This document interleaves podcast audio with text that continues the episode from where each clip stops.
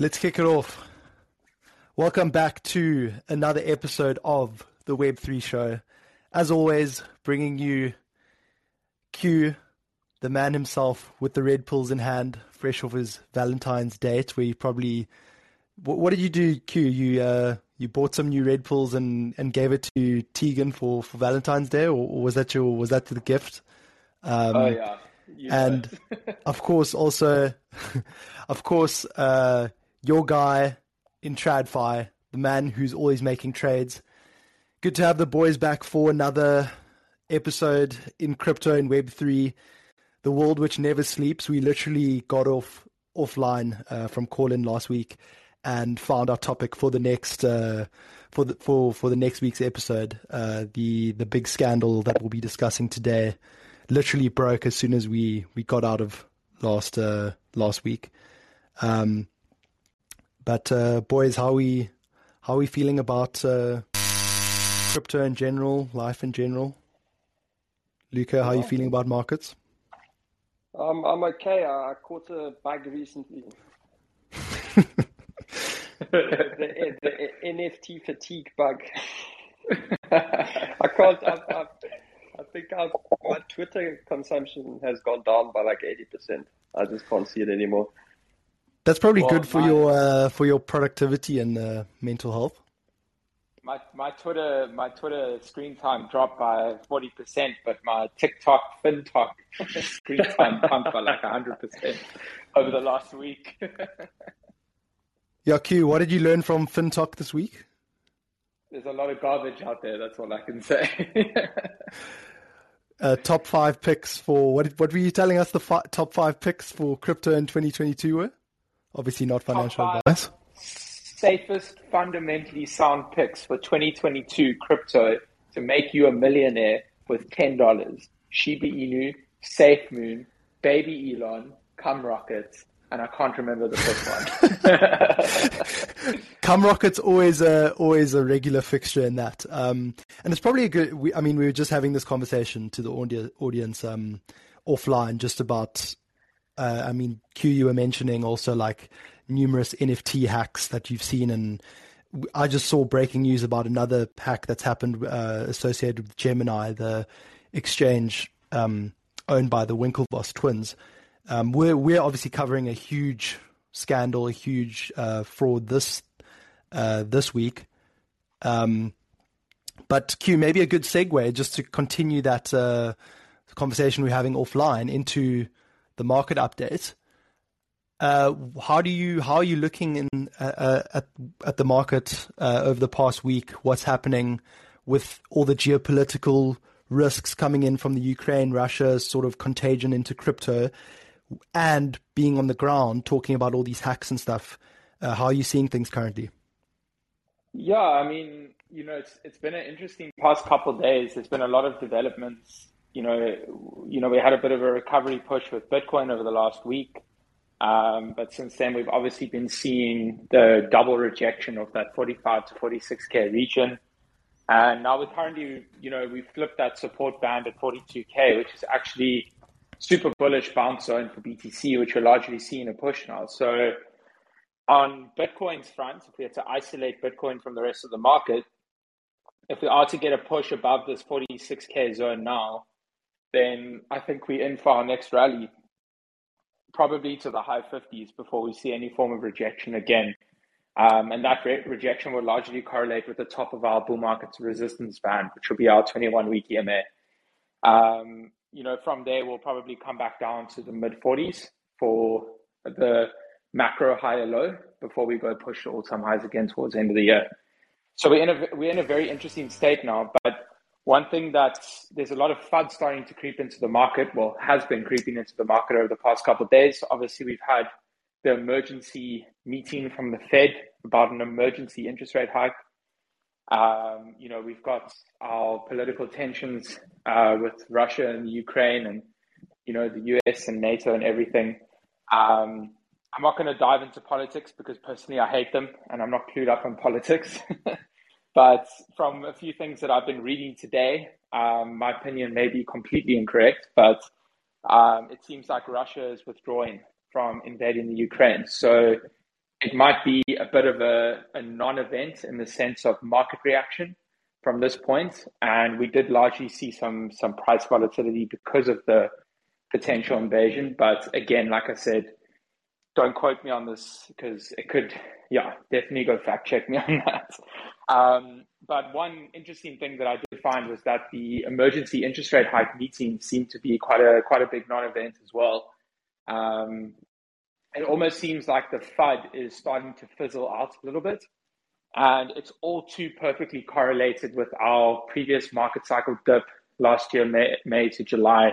Uh, we're printing a very similar breakout fractal, both on our RSIs on a macro scale and on our daily candle movements. Um, what do you mean by correlated, well. Jonty? So basically, um, our fractals are printing identical uh, to what we saw once we shifted out of the accumulation phase over that three month period uh, mid last year. Where so you're saying we're kind of seeing this kind of no hope environment, whereas price is kind of not really moving too much, um, and we're looking for some upside.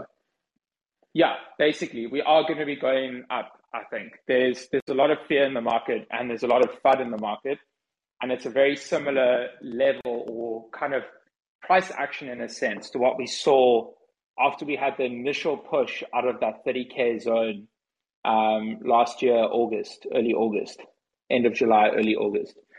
So I mean, I think I think you know, short term, I'm actually pre- feeling very bullish. Medium term, I'm relatively bullish as well. Um, but yeah, long term, stay sound, always bullish. One million dollar Bitcoin in ten years, no brainer. And Johns, with that, uh, with that sentiment, uh, always bullish long term. Obviously, um, it's interesting. Also, obviously, bringing in what I mentioned earlier about sort of being on the on the ground and and seeing multiple scandals, hacks. Um, you know, you've been on the ground. You mentioned, you know, seeing what one to two NFT ha- NFT project hacks a day. I mean, if anything, does that say something about market frothiness in NFTs or uh, a, a more widespread thing within crypto. Any thoughts on that? If any, if if it's nothing, it's nothing. But uh, yeah, any thoughts on that? Well, I mean, it's it's largely you know speaking to the the youth of the space, I guess.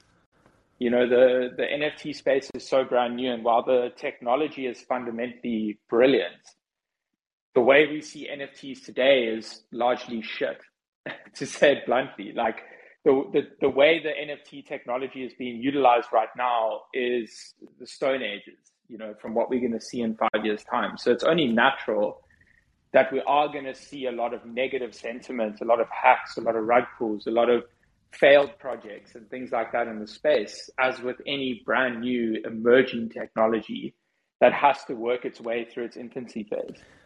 So, I mean, it makes sense that we're going to see, you know, hacks like this, and it's it's quite brutal. I mean, scrolling through Twitter, you see so many hacks, and it's kind of become it's boiled down to the biggest fundamental issue is that majority of project founders these days, especially in the NFT space, have never dealt with six-figure networks, seven-figure networks, eight-figure networks, dollar-wise.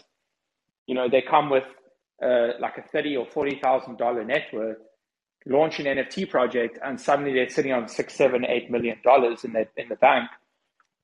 You know, if you don't know how to manage that sort of liquidity, you're bound to get hacked, or you're bound to walk away and rug pull and go buy yourself a nice Lamborghini or something. And that's just the the reality of majority of these NFT projects to date. And it's scary to see, you know, going through TikTok and Twitter and seeing what retail is being recommended as solid buys is again yeah. scary. Tragic. I mean, it's it's tragic. Exactly. Like you've got you've got you've got a you've there's this one TikTok that I saw today, which just actually made me feel sick. Was this guy minted some NFT for 0.2 ETH, and I mean it was a pretty cool NFT. Don't get me wrong, but the project was dog shit. And I'm not going to mention the name of the project because there might be some people who listen to this that love the project, but the project's dog shit. The NFT was cool this guy minted it for 0.2. He then went and listed it, and I checked this on OpenSea. He listed it a few hours after mint at 400 Ethereum. he made it. Then he made a TikTok video showing how he's just made from 0.2 ETH. He's now selling his NFT for 400 Ethereum, like he's made that 400 Ethereum. And I'm just sitting there being like, you know, a retail idiot would think, oh my God, this guy has now what, like 200x his, his net, his, his money here. But what people don't realize is I can go list a picture of my, like uh, a hamburger for 10 million Ethereum if I wanted to on OpenSea. You know, the fact of the matter is it's only as valuable as someone's willing to pay for it. So when you see this kind of stuff is being fed to retail that don't understand anything. They just go and ape. And it's only natural that they're going to get robbed. There's going to be hacks. There's going to be mismanagement of funds. And it just speaks to how early we are in this in this period in the market. You know, and, and just to add in there, I mean, there's there's very clear narratives that are doing well right now and that are having a strong push with Bitcoin. And that is layer ones, fundamentally strong layer layer ones it's DeFi, and it's metaverse. And those are the only three narratives that are actually not not GameFi, like specific metaverse. Um, and those are the only three niches that are actually bouncing with Bitcoin in these corrective t- corrective times. NFTs are going into a bear market. Most GameFi projects are failing. You know, th- there's so mm. much that's going downhill, but the stuff that's failing is what's being fed to most retail across all these platforms. So it's quite scary to see that. Probably. Have you guys um, ever watched that meme, uh, Wojak? That is literally Wojak. Go, go, go! YouTube. Wojak uh, gets into flipping NFTs. He lists his own NFT and he thinks, "Cool, um, I'm going to create a market for my NFT by selling my NFT to myself." so, but but on a serious note, like I mean, if you look at the data, generally retail traders lose money. I think the stats are something as high as seventy percent. And I think when yeah. you're trading stocks on kind of the general trading platforms, you've got quite a lot of information, particularly when they're publicly traded companies, right? I mean, you take that and you translate it to the NFT space. Uh, I mean, do, do you stand a chance, right? Not at all. No. No, no, no. I mean, I mean, rhetorical question. I, I think I've never seen so many people being led to the slaughter um, as I have in the last couple of months, and it's it's made it's it's it, it almost makes me sick. Actually, it's, it's like scary, you're getting a master class in the. Oh yeah, but but you know you know the other thing that has popped up drastically over the past couple months is Patreon servers. Guys on TikTok and Twitter showing some CoinGecko chart saying, I bought this coin here, I sold it there, with no proof that they actually did that. And then they're trying to sell some masterclass for like $500. And like I looked into some of the sales that these guys are getting, and they're actually generating 10, 20, 30K a month for themselves from feeding absolute dog shit to these people. And it's kind of like, who's buying these courses? And like, why aren't we doing that? You know? Well, remember, but before we before we just to put a pin in this segment before we move on, uh, the golden rule is always that if someone's trying to tell you or sell you on sell your course on how to sell something or make money, odds are they haven't made much of their own money because they'd be making money themselves, not selling you a course on how to make money. Um, or trade crypto or whatever, whatever it might be. That's always my golden golden rule with uh, courses and that sort of stuff. Um, yeah. Could be, look, there's always exceptions to the rule, but that's generally a good rule of thumb. Um, Johns, you, me- you mentioned metaverse, right? Um, let's dig into that because I, th- I feel like that's a maybe a surprising inclusion to many. Obviously, we've been we've been hammering into the audience's ears over this year. You know, since our prediction episode at uh, at the end of last year or the beginning of this year, that you know, you've got to be going into this downtrend, strong layer ones, Bitcoin, ETH, Sol, uh, Fantom, maybe. But you you mentioned now metaverse, not GameFi, but metaverse.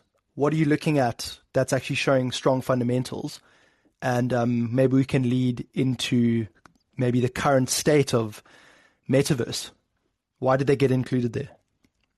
Yeah, well, I mean, it's it's an obvious niche. You know, if you look at celebrities buying land like Snoop Dogg, and you look at, you know, McDonald's and Gucci and all these various top, well recognized, internationally recognized brands, all purchasing land in the metaverse, it's a hot topic for a lot of people. You know, metaverse land, metaverse this. You know, ninety percent of people don't even know what a metaverse is, but you know, they're seeing McDonald's, you know, put trademarks on hamburgers, you know, because they want to set up a virtual store. And you've seen, uh, you know, last year a super yacht being sold in the metaverse for just over half a million dollars. And you've seen people purchasing, you know, Snoop Dogg's land next to Snoop Dogg just so they could be his neighbor in the metaverse. And what you're actually starting to see now is metaverse real estate agents generating more income for themselves than actual traditional real estate agents. And on top of that, you're starting to see property developers generate bigger metaverse land portfolios than they actually do in the real world. So it's it's quite an interesting shift that's happening. And obviously with all of this mainstream attention comes the retail attention, as we were just speaking about. And you know, there's there's so much potential. As I said earlier, the fundamental technology of what NFTs and metaverse is is not what we see today, but it is fundamentally brilliant. But the interaction we have with it at the moment is, again, to be blunt, quite shit. But it's going to improve drastically. And a lot of people are starting to see the potential of this virtual space, this Ready Player One universe. And with that, I mean, when you see McDonald's or Gucci buying an undisclosed amount of land in the Sandbox metaverse, you're going to want to be a part of Sandbox. Sandbox is doing well. And you know these these kind of metaverse ecosystems where people can purchase this virtual land is a strong niche, and it has been for the past couple months. And while I do think a massive correction is coming for metaverse still, a further correction, probably another 80, 90% bleed from this point. You know, we've already seen it come down 60, 70%, but I think there's a bigger bleed coming for most GameFi metaverse players. That's not to say the land is going to be devalued. The actual project tokens, yes. But I can see metaverse land becoming incredibly valuable, especially if you own land in the golden miles on Sandbox or Decentraland or these top blue chip fundamental players in this niche. So there's there's a lot of interesting fundamental uptake in the space around metaverse and virtual land and all of this. Um, but that being said, you know, there's a lot of shit. And like I said, specifically not GameFi because 99% of the new GameFi projects coming out these days are scams, rug pulls, or Ponzi schemes. And, you know, I said on a couple episodes uh, towards the end of last year that you can set up a video gameplay in one hour if you wanted to, a gameplay trailer. You can then take a day to build out your project, and launch an idea in a white paper with a gameplay trailer, and you could probably sell out your private sale for three, four hundred thousand dollars, and then just walk away. And that's basically the fundamental of all the rug pulls happening in GameFi at the moment. Yeah, and I mean, literally, you, you, you I, I think we've we've got to separate the hype and the noise from you know what is actually happening fundamentally the the sort of deep roots that are being built within the metaverse. And I think just to put it out there as well, at, at least the way I view it, I think there's still a lot to be figured out. I, I think to to be brutally honest, I think a lot, you know, at least 60% of conversations about the metaverse wouldn't be happening today if Facebook hadn't rebranded last year October. I think that they created a massive hype cycle. Like to like just just the interesting fact as well. I was searching around um, Spotify and like Apple Podcasts, just looking for podcasts, and I and I typed in metaverse, just because I knew we were we were going to have a chat about it today. And guys, do you know how many new podcasts that have come up with metaverse in the title? And I guarantee, like all of the like majority of their first episodes were around October, November. So I think we're in a very weird time where like the metaverse is not a, is not a new topic. it's sort of just been given like new legs by by Facebook becoming Meta, Well, and then it's. Now it's all of these other it's trending, and all of these other projects now are now getting attention. And so you have projects like um, I don't know if you guys heard of Pixelmons, um, Yes. Pixelmon, the game, which is basically like it looks so shady, like how um, they they minted uh, like after they minted the the Genesis mint of the NFTs, like I think people just dumped their NFTs and the the the, the price crashed like sixty percent. Um, I think the initial minting price was literally three ETH. You're telling me this project minted more than Bored Apes, and so they're promising some like you know game metaverse coming soon, but it it just I, I don't know. I, I'll share a link to the article in the show notes later, but just to, but but to give the TLDR, lots of things about the trailer and what they were disclosing about the the game and everything just seemed super shady, and the the founders are anonymous, so it just looks like a rug pull in the making. Whereas, like you're saying, John, so you have the sandbox, you know, getting partnering with influencers like Snoop, literally having those like huge land purchases that validate their their platform, and also they are. I saw they're in um, they're launching a fifty million dollar metaverse accelerator, which I read an article on Decrypt, and it's quite amazing actually. They're going to set up this accelerator that will invest in startups building in the metaverse, but not just in the sandbox. It's going to be building in the entire metaverse, like or whatever that's meant to be, not just in their closed system. Now that to me is seems like a really good fundamental project that I'd want to be a part of, and I think is as crypto says uh, in in crypto say GMI, it's, it's going to make it. Like, you know what I mean? Oh, so, Luca, what, Luca, Luca, what are you gonna? Well, Luca, what are your thoughts on thoughts on the metaverse currently? I think uh, you can come back in five years. like I've, uh, I'm, I'm not bullish. Um, I think I, a lot of it doesn't make any sense to me. Not bullish, medium term, Luca.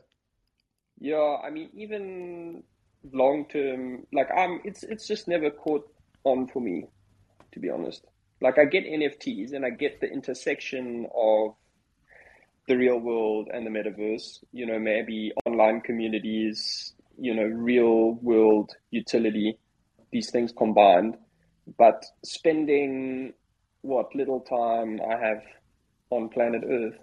Um, I mean, alive in like some sort of pixelated simulation is, uh, yeah,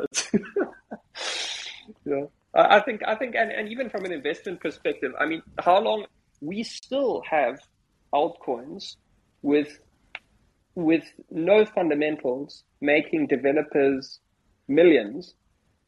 Um, we have NFT projects that are just scams, rug pulls. We've got retail basically being herded to the slaughter. Like I think, I think it, it's fair to say that you know maybe if you're lucky, you could pick a winner in this melee. Um, but I think you're probably better off buying Bitcoin and ETH and thinking about the metaverse again in five years. Yeah, because I think at the end of at, right at the end of the day, we we, we always um, you know come out of the market update steaming Q's always on high energy, and we're talking about specific things. But I, I feel like with the metaverse, we almost you almost do have to take a step back, and at the end of the day, I I'm not as clued up as I should be, and I haven't thought through as much as I should. But at the I, I'm framing it as a definition problem, right? I think what what you define as the metaverse really will dictate a lot of these decisions and how you think about these sorts of things, whether it be from an investment standpoint or you know where you're going to st- spend your time. Yeah. If you think a game is a metaverse, like a, just a normal game on Xbox, and it's let's be honest, like it, it pretty much is. I mean, Discord, Discord is like a form of the metaverse, right? It just doesn't have uh, 3D visuals and and sort of an augmented reality setting. Um, but you are literally in online rooms where you're connecting with digital avatars of people, and I mean, most of the people I encounter on Discord have NFT PFPs anyway, so it's like literally yeah, yeah, all I mean, digital avatars. Considered considered rebranding. I think obviously and getting and getting NFTs for the show. Like I think you know there is a utility to this technology, but I just think from an investment perspective, you're better off betting in technologies which have a real world impact, like permissionless networks like Bitcoin, right? And I mean, you didn't have to invest in Google in the first five years to make money. Neither Amazon. Like all the big, neither Amazon, none of them. You, you don't have to be that early. You know, I think it's so difficult. I mean, just the stats on how successful retail traders are in general goes to show that trading stocks is hard. Trading crypto is a whole nother game, right? And then, you know, you've got illiquid NFTs where you're basically providing upfront capital with no recourse, you know, if projects fail to deliver on the roadmap. And I agree with Jonty. I think, you know, maybe something like the sandbox becomes a a brand which survives the winter you know, like maybe land in the sandbox. Sure, I mean it's it's it's basically ubiquitous now, right? Like like maybe that will go through, but you know, will the sandbox token do well? I mean, Johns, I think you've already spoken to that. It's it's a bit more of a gamble. Hundred percent. Yeah, because I, I mean, know, guys, guys, guys, just sorry, just to plug in there. I mean, the one very, very crucial thing that everyone needs to remember right now is metaverse, hashtag metaverse, or some tag of metaverse in any piece of content is a trending topic that's going to get you 10 times the amount of views, likes, or reactions to your post than something about Bitcoin or DeFi or Ethereum or you know permissionless smart contracts or something like that. It's just a lot more content driven. You know, it's it's a lot more exciting. So yes, you know, everyone is pumping metaverse content. It's a top signal, 100%. You know, but how long can we stay at a top for? And I mean, look at look at YouTubers. You know, I, I saw there's a, there's a YouTuber I won't mention his name, but I I follow him religiously. All his content, I listen to it all. You know, and for the first time ever, over the last two weeks, you know, at least 40% of the videos he's launched over the last two, three weeks now have been metaverse, GameFi, and NFT focused, when previously he swore off that stuff. And those videos have gotten drastically more views than any of his other previous content. So it's, it's the, the, I completely agree with you, Johns. It's an incentives problem. And I mean, maybe let's zoom out for a moment. I think there are two big things to consider. The one is basically tokenomics, right?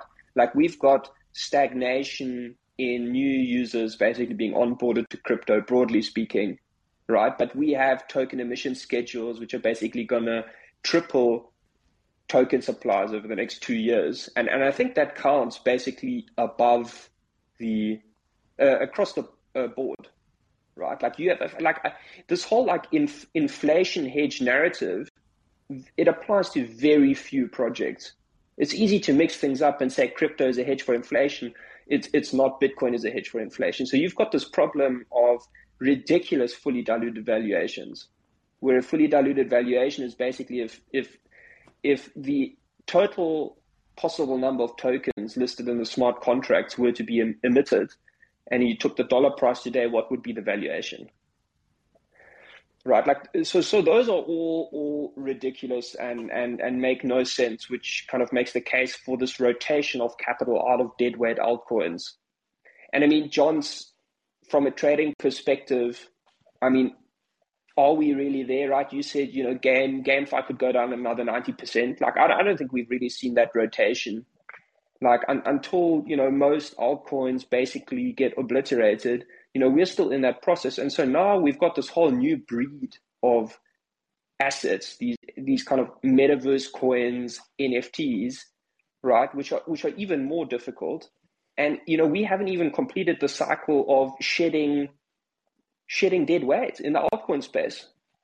So I think I think you know maybe that. Okay, I mean, if someone's not going to if someone's not to highlight this this uh, Sorry, Luca. I was just saying, if someone's not going to highlight this uh, yoga and tradfi monologue, I, I'm going to have to. no, I just think I just think like we need to see the space cleaned up, right? And whether that comes through a combination of people waking up and regulators stepping in, somehow, you know, things are going to change a lot. Crypto today is not going to be crypto in two years' time, right? And, you know, in that context, are you really willing to bet on some random NFT project or a metaverse coin when 99% of the businesses getting into the metaverse don't even know what they're where they're going to end up, what the plan is, well, right? It's like, well, like you say, you know, it's this hype yeah. thing. It gets you more views. YouTubers are kind of pumping this because, you know, it's it's it's the the, the word of the last quarter. You yeah. Know, okay. So so boys, on that uh, on on that note, because uh, we. Point, last, point, last comment. You out just, out moderating me. Fine, fine. Go, go, go, go. just on that exact point, there's one thing I just I just have to say the biggest issue with metaverse, NFTs, and gaming today, and largely the crypto space as a whole, you know, just on Luca's point of crypto being a hedge against inflation, Bitcoin is a safe haven asset. That is your hedge. Ethereum is not deflationary by nature. Yes, it's got this little deflationary mechanism, but largely it depends on its emissions versus, you know, its deflation that's happening daily majority of top altcoins are thousand X's up in the last three years. And they are also not majority not deflationary by by by you know most of them are largely inflationary. And the biggest problem in crypto that comes with all these tokens, despite the tokenomic emission schedules like Luca you just touched on and all of that, is that in the real world, when you start a company, you build a product product for three, four years. You then launch that product. It takes another year or two to gain traction. You then eventually sell that product to a bigger company, or your product grows to massive, and then you make money. The first three to four years of the starting up of that company, you're not generating any income for yourself as a project founder. In crypto, project founders are starting companies off with millions of dollars or hundreds of thousands of dollars from a from a capital raise based on a white paper with zero product, zero showfall, and mostly anonymous teams. And that is what's going to cause crypto to crumble. And for guys that were around in 2017, 99% of the projects that were the end all and be all then that everyone raved about and said, oh, in five, 10 years' time, these projects are going to be 100x where they are today. 99% of those projects don't even exist anymore. And, and the, the, the issue is it falls down to the fundamental base that project founders are getting younger in the space and they are less experienced in the space. And just because someone says this project's going to 100x doesn't mean it's going to. And on that note, I wanted to do a Boys, great points. Honestly, great, great, great points. And it's a perfect segue to the little like fun segment I wanted to do just as we cap off the, the metaverse before we move on to um, everyone's new favorite rapper in the world. Um, bad, bad. wait, wait, wait. I'm going to play it. I'm going to play it later. So what I wanted to do was I wanted to get do a bit of a wizard uh, wizard of Web three consensus over a few like incumbent and new things happening in the metaverse quotation marks right? And i want you guys to give your give your um, badge of either gmi gonna make it or ngmi not gonna make it to these um, projects or this sort of uh, headline that i'm going to read you right? So we're going to go through about two or three um, and I just want you guys to react to it and say whether it's gonna gonna make it or not gonna make it, and on whatever time scale you you want to rate it. Right. So the first one is Gucci buys land in Ethereum game The Sandbox to create metaverse experiences. They're basically like Jonty You mentioned. They've bought uh, a bunch of uh, land for an undisclosed amount um, in the sandbox, and they're going to create themed experiences inspired by its Gucci Vault platform, which lists items like Gucci themed NFTs and vintage bags, which I had a look at last night, and they are very cool, by the way. So, what do the wizards think? Gonna make it or not gonna make it? Gonna make it. 100% gonna make it. I quick, agree. quick re- Yeah, digital collectibles, digital flex. People like to flex. Gucci will make it. Luca, what's your consensus? Yeah, I I, I agree. I think uh, Sandbox going to make it. Gucci in the Sandbox is is going to make it too. Yeah. I mean, Gucci's already made it. Let's be honest. yeah, and I mean they're being thoughtful thoughtful about what they're doing, um, Are you which is pouring always a whiskey, Johnsy? Ah, He must Jameson be. Select Reserve was. after geez, after that monologue, I need a I need a whiskey as well. Right, next one. Next one. Someone paid four hundred fifty thousand dollars to be Snoop Dogg's metaverse neighbor in the sandbox. Gonna make it or not gonna make it? Not to make it. Why? Why? I'm sorry. What utility comes with just being someone's neighbor? No matter who that fucking person is, what utility comes from that? I'll, I'll go. I have to agree with you because it might just be completely redundant. Um, I'm I'm going to go with uh, gonna make it because I back Snoop Dogg picking Why, a good Luca? spot. Like I think he probably put himself in an, in a in a in a like a spot in the metaverse. Uh, prime real estate. Yeah, and I think uh, I think Snoop Dogg's Snoop Dogg's got his head. Uh, it, Snoop Dogg seems to be doing thoughtful things in crypto. Like I don't know about you, what you guys think, but like he he seems like he's actually making smart moves. Like despite what how he like comes across as a person, like you know, super chilled, whatever. Like I I don't know. Well, I, I I feel well, like this is a GMI. he's got one of the biggest NFT portfolios. That man.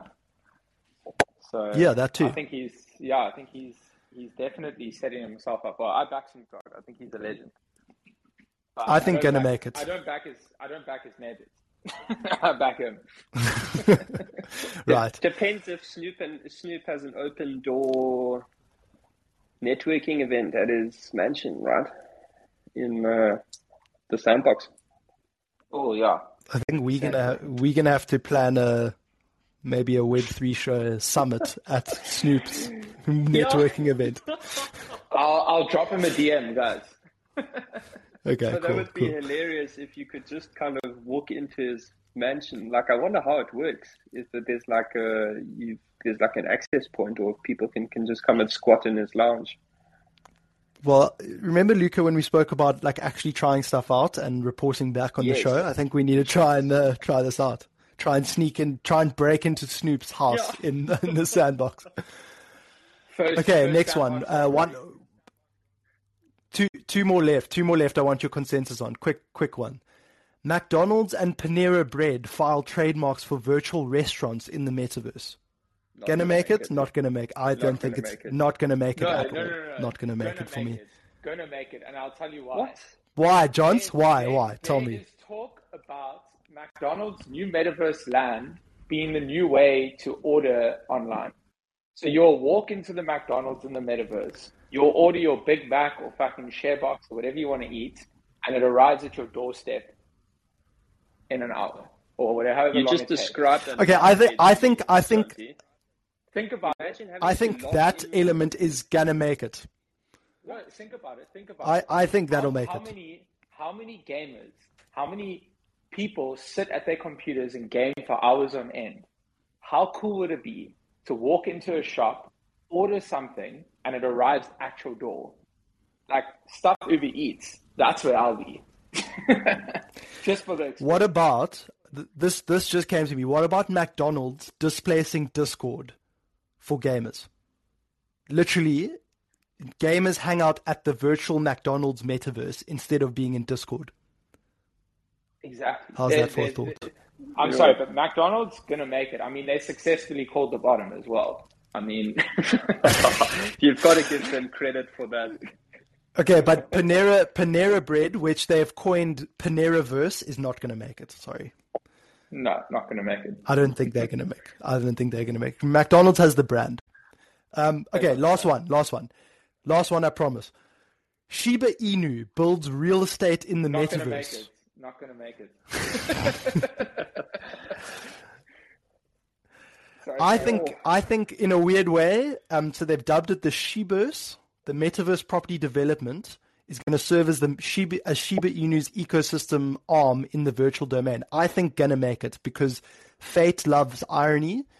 These, these tokens like Shiba Inu and Dogecoin, as like as Elon Musk has said, are perfect tokens that can just be used as sort of a currency, a utility token just for transfer, you know, and, and just used as a medium of exchange. They're perfectly built for that. So I well, think in a weird way, really? there's going to be no, some element of gonna no, make it with this. I think. One wallet hold like a huge portion I, of the total supply. I largely, like, I largely disagree with you, Luca.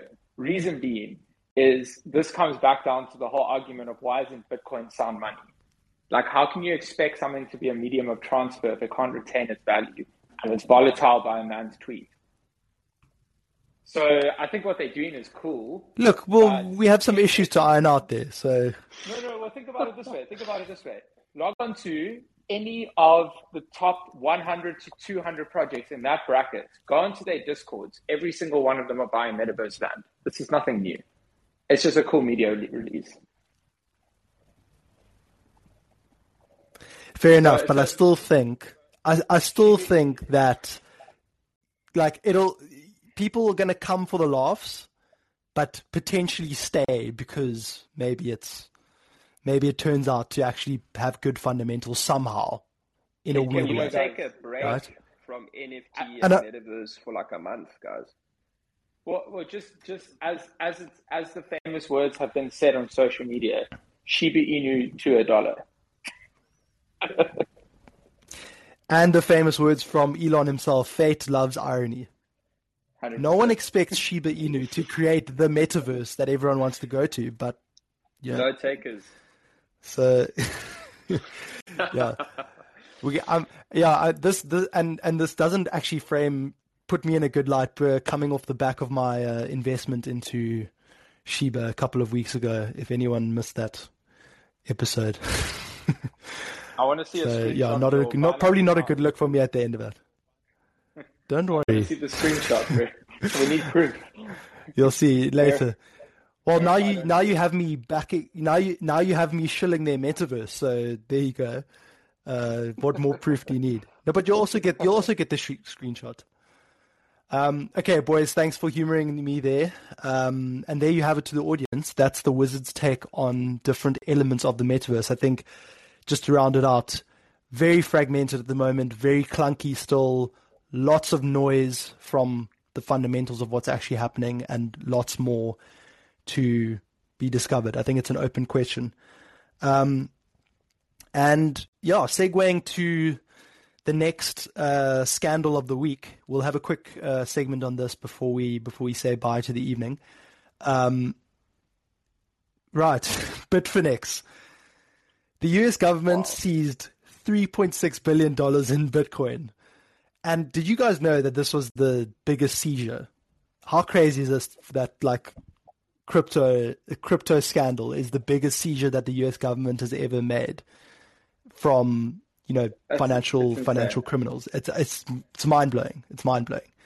Um, and I'm sure, you know, a lot of a lot of people, you know, I'm sure you everyone would have seen uh, what what basically happened, but the TLDR was uh, in 2016, Bitfinex, a, a a crypto exchange that's actually tied closely to Tether uh, and is a bit dodgy in my, uh, the, at least the way I see it, um, got hacked for about 120,000 Bitcoin, which is in today's money uh, greater than 4.5 or today's valuation greater than 4.5 billion dollars. The through a complicated process of uh, basically blockchain analytics and security, like the the launderers of that said Bitcoin um, were arrested last week, and uh, these uh, these two people are a couple who are who are quite a quite colorful individuals, um, Ilya Lichtenstein and uh, Heather Morgan. Um, who will have much to much to say, but basically, it's quite fascinating seeing how this uh, how the the funds were actually caught. Basically, they were able to uh, the sort of law enforcement were able to track the laundering of the funds from some crypto exchange on the dark web to actual bank accounts that were linked to those people, and they gained a search warrant to basically search uh, like a cloud storage drives of the said couple um, to find the keys to the crypto, and then they found the 3.6 billion dollars worth of the crypt of Bitcoin. Just some key points that I I wanted to take away and highlight, which were absolutely hilarious. That they kept their fortune on uh, on essentially Google Drive. You they literally kept the market cap of Beyond Meat, a real business, on a Google Drive or like a USB stick, essentially, like which is literally mind-boggling to me. And they were posting on TikTok, you know, all the time. And these these two people are very colorful individuals. I have to read Heather Morgan, the wife, her bio from Forbes.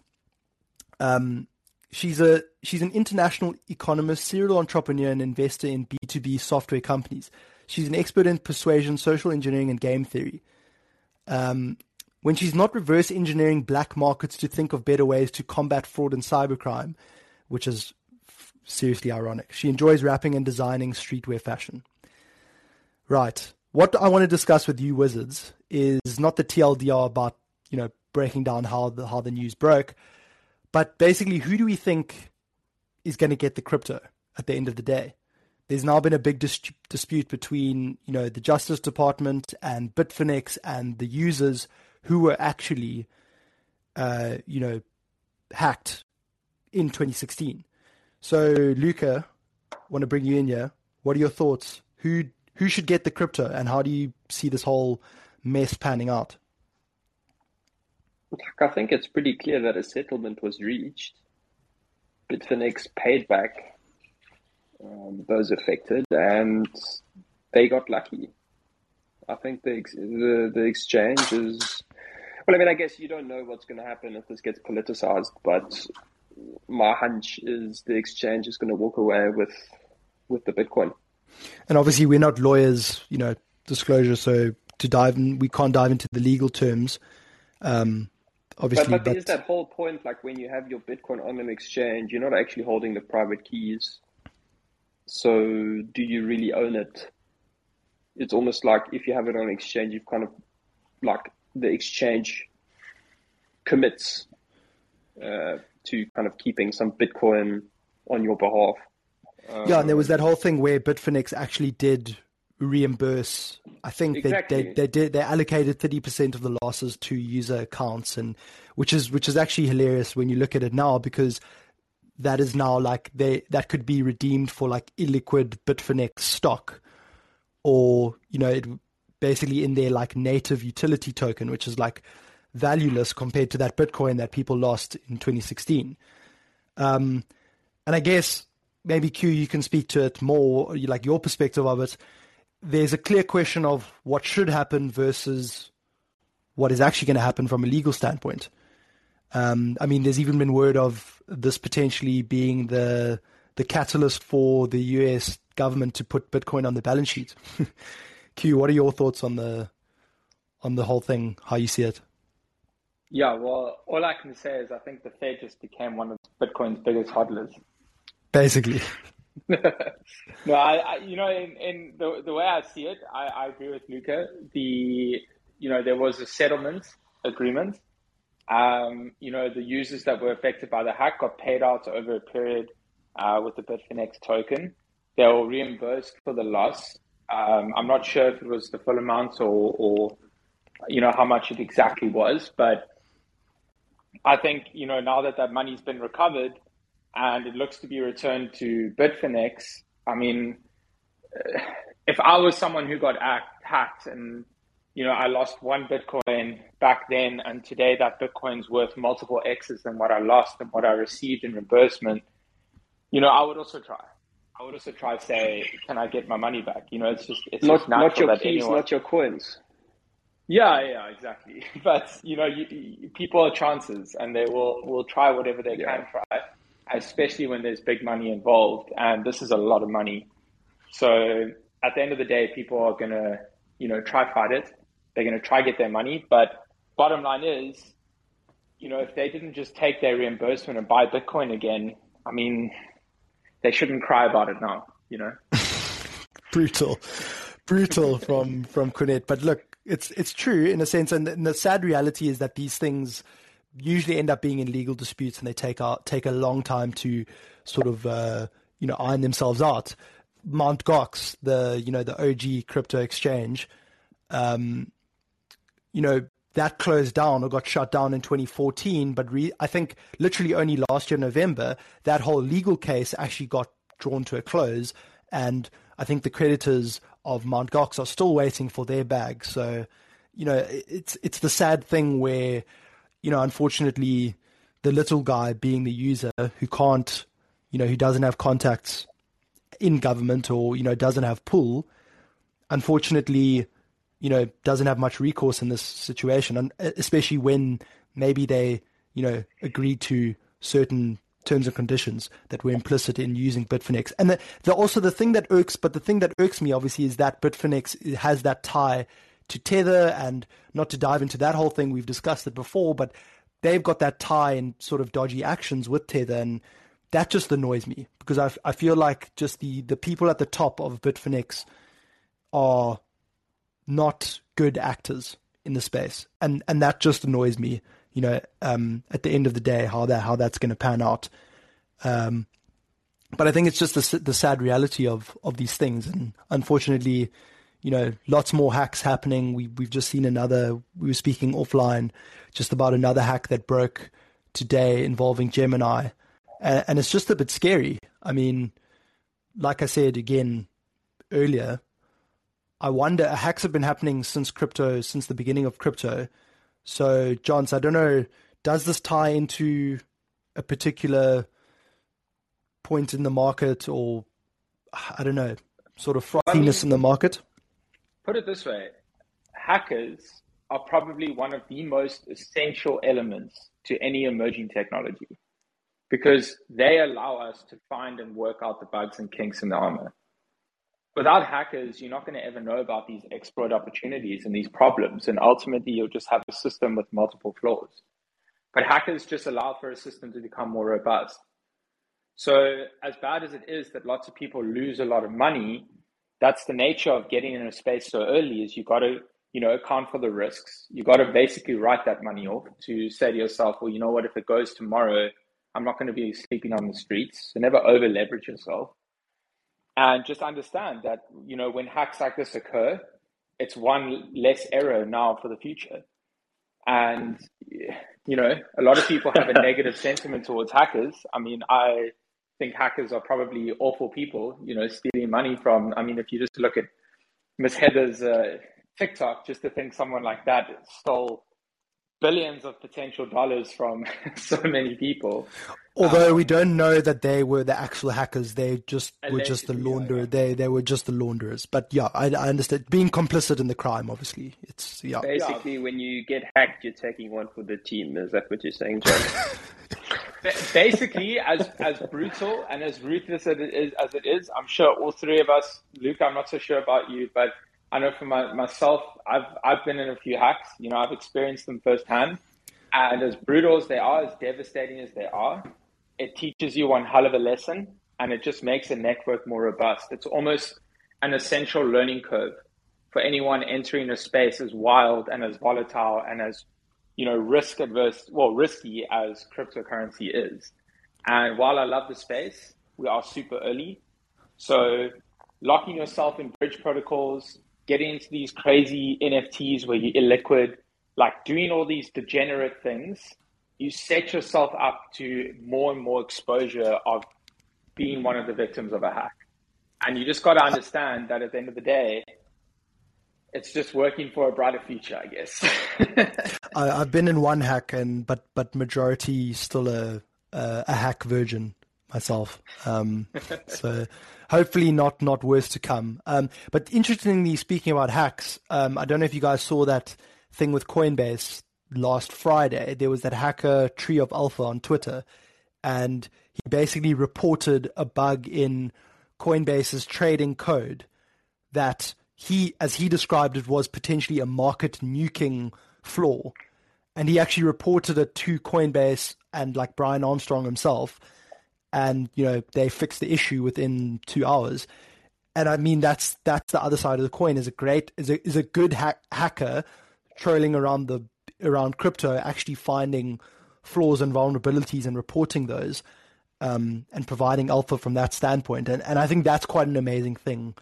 Just you know, speaking to your point about hackers, Jonty. Um, well, well, I mean, look look at look at most of the big projects. They all have budget allocated towards hacking bounties. So they basically incentivize hackers to find exploits and offer massive cash rewards for finding those exploits. Those projects that are doing that are already accounting for the possible risk by offering a huge portion of their team allocations or the possible funding allocations that they could be receiving to paying our people to find these potential exploit positions in the code. So, you know, Coinbase, I know that they've got a massive bug bounty system set up. So, I mean, it makes sense. All projects should be doing that, especially if they're building something that's going to be, you know, the leading of mass adoption for the space. Yeah. So basically, to summarize, uh, those people who got who got hacked in Bitfinex, suck it up. You're, you, it's going to be uh, you you're you're you're part of the greater good for crypto. No, I'm joking. Obviously, that's you know that's not uh, not how I feel. It's obviously te- a terrible thing, but you know these things happen and they are natural part part of the course in in crypto.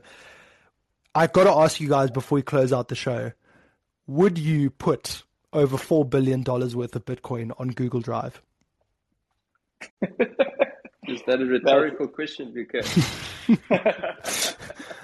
I mean, like, you've got to think that the hacker was definitely. You can't think that these people were also the hacker because they were. They. Why one wallet? Exactly. Now I think it was multiple wallets, but the, all the keys for the wallets were on the one Google Drive, on the one Google Sheet. Just a hundred keys. Imagine, I mean, can you imagine? Someone hacked. Imagine someone hacked their Google Drive. That's insane. someone hacked. Someone hacks the hackers. I, I mean, that's why I just from that mere fact, I don't believe that they were actually the hackers. They can't be that smart, surely. Like, no, it can't. Like you, you can't, surely. Um, but yeah, fascinating how they how they actually caught them in the end, and it also speaks to how actually robust security in crypto is, and I think that busts a lot of the myths around that crypto is used for criminals, and it's easy for criminals to use. It's actually harder on the blockchain um, for you know that that uh, because of that you know sort of the transparency around everything and, and just unrelenting transparency in that.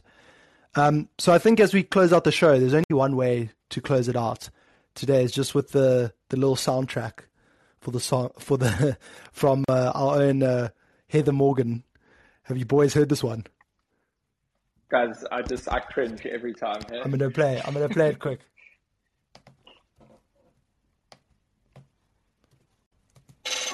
I'm a motherfucking bad bitch. Go on, make me a sandwich. You annoying, like vag itch. So lame, fucking tragic. And with that, and with that, that brings us to the end of a great episode. It's definitely our longest episode, guys. We've been we've been here for ages. Um, Sibs and Michael down there, thanks so much for sticking sticking through it with us. Uh, part of the part of the furniture with us week in week out. We really appreciate it, um, and for everyone else who tuned in live on Callin, we really appreciate it. Uh, boys, any last words before we sign off? None from my side. Don't buy a We'll see. that has anonymous teams. Don't don't put your private keys on on Google Drive. Come back in That- five that- years. That's that's love that. We'll see everyone for episode 15 next week.